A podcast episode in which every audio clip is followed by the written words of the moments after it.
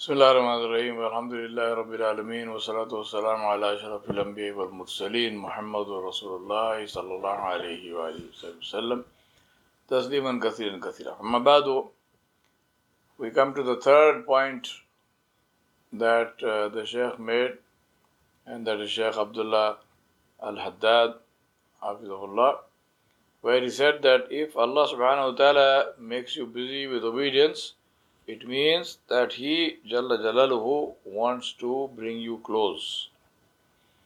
SubhanAllah, what is more beautiful than that? The most beautiful dalil for this is where Allah subhanahu wa ta'ala said, the last ayat of Surah Al-Alaq, Fasjud waqtarib. Make sajda and come close to me. Sajda is the ultimate example, the ultimate icon, the, the ultimate a position of obedience and submission to Allah subhanahu wa ta'ala. And that's the reason why the sajda is haram to anyone other than Allah. Because Allah subhanahu wa ta'ala has honored the human being and for the human being to uh, submit himself or herself to anyone other than Allah subhanahu wa ta'ala at the level of sujood is prohibited. So therefore, Allah subhanahu wa ta'ala said, Make sujud and come close to me. So the way of going close to Allah subhanahu wa ta'ala is through obedience. And that's what the Shaykh is saying that if Allah makes you busy with obedience, then inshallah this is a very good sign that Allah subhanahu wa ta'ala wants to draw you close. I ask this for all of us inshallah. Allah subhanahu wa ta'ala said, Ya ayyuha alladhina amanu taqullaha wa qulu qawlan sadida. يصلح لكم أعمالكم ويغفر لكم ذنوبكم ومن يطع الله ورسوله فقد فاز فوزا عظيما In Surah Al-Ahzab, Allah subhanahu wa ta'ala said, O you who believe, have taqwa of Allah subhanahu wa ta'ala and fear His displeasure and always speak the truth. And if you do that, He will direct you to righteous deeds. He will direct you to do good deeds and will forgive your sins. And whosoever obeys Allah subhanahu wa ta'ala and His Messenger sallallahu alayhi wasallam, he has indeed achieved greatest success. And that is Jannah. Fawzan Azima. The, the greatest of success. The person has achieved. Who? The one who uh, has taqwa, speaks the truth, and who obeys Rasulullah subhanahu wa ta'ala and His Rasul sallallahu alayhi wasallam. My brothers and sisters, the whole essence of Islam is obedience. And therefore, it is something for us to reflect on and to continuously remind ourselves about the importance of obeying Allah subhanahu wa ta'ala. And also another hadith Qudsi on the authority of Abu Hurairah radiallahu anhu, Rasulullah said, Allah subhanahu wa ta'ala said, Whoever shows enmity to my slave, my slave who is devoted to me, to my wali, I shall be at war with him. My slave draws, draws not near to me with anything more beloved by me than the religious duties that I have enjoined upon him. And my slave continues to draw near to me with nawafil, with extra works so that I shall love him. When I love him, I am his hearing by which he hears, his seeing with which he sees, his hand with which he strikes and, holds, and his foot with which he walks. Were he to ask something of me, I would surely give it to him. And were he to ask me for refuge, I would surely grant it to him. I do not hesitate about anything as much as I hesitate about seizing the soul of my faithful slave. He hates death and I hate hurting him. Subhanallah. See this beautiful hadith. May Allah subhanahu wa ta'ala enable us to understand the teachings of uh, Rasulullah and to uh, to practice them in our lives because that is the route to success, inshallah.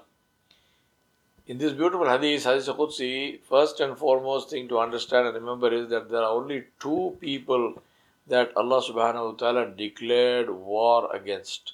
One is a person who deals with interest.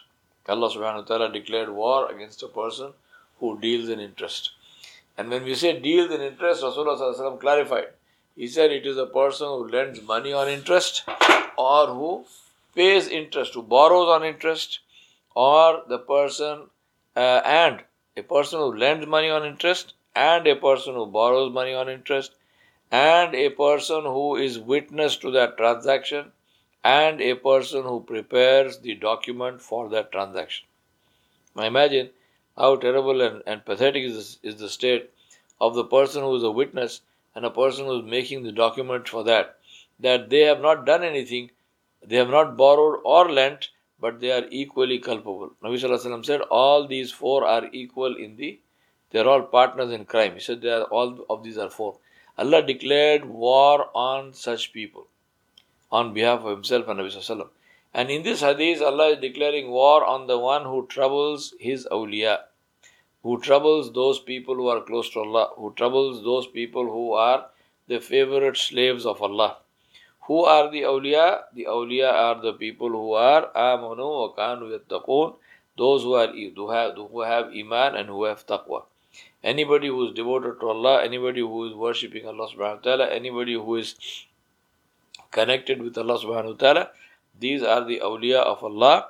And Allah said, I will declare, I have declared war I declare war on the one who shows uh, enmity to somebody who is devoted to me.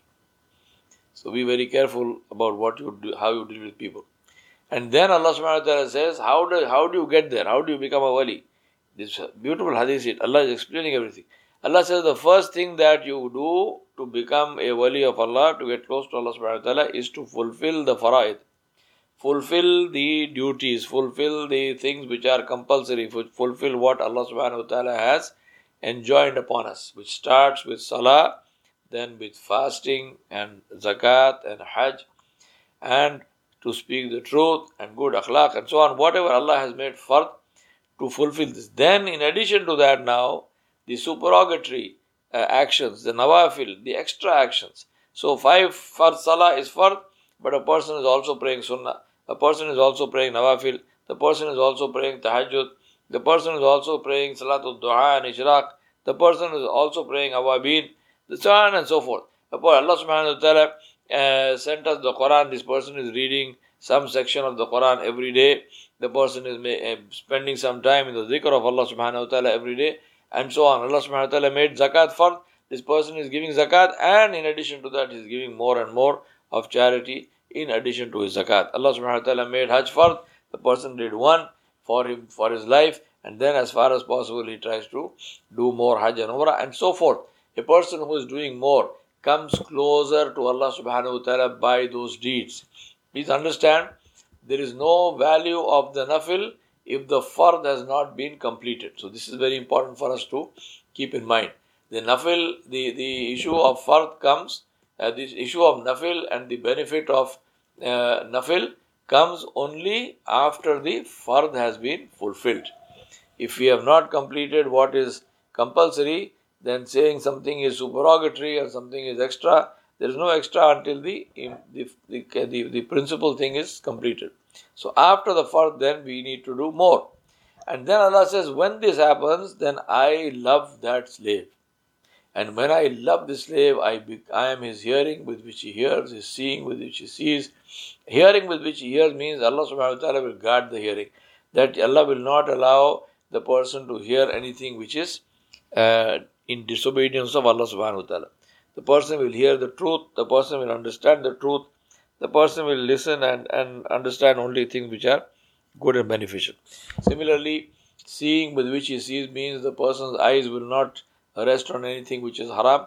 Allah will cause this person to recognize the good from the bad and to separate it and to follow the good and leave the bad. Allah subhanahu wa ta'ala will show this person the haqiqat of things, the truthful, the truth of things, the reality of things. That he, uh, whether it's interactions, whether it's people, a person will be able to see because he is seeing with the power of Allah subhanahu wa ta'ala. When he says, Allah says, I am the hand by which he strikes, it means that this person Allah subhanahu wa ta'ala will not allow his hand to go and do something which is prohibited. And so also with his with his feet, that he will not go and do anything which is the disobedience of Allah subhanahu wa ta'ala. And then Allah subhanahu wa ta'ala says the ultimate beautiful blessing of this life is dua which is not rejected. So Allah subhanahu wa ta'ala says, Whatever he asks me, such a person, I will give him. Imagine what is the value of this dua which is not rejected. Huh? So let us aspire for things which are really worth aspiring for. So what is that to aspire for? Dua which is not rejected. Alhamdulillah. We ask Allah subhanahu wa ta'ala for this. Dua which is not rejected. So Allah says, I will accept his dua. If he seeks protection from me, I will protect him.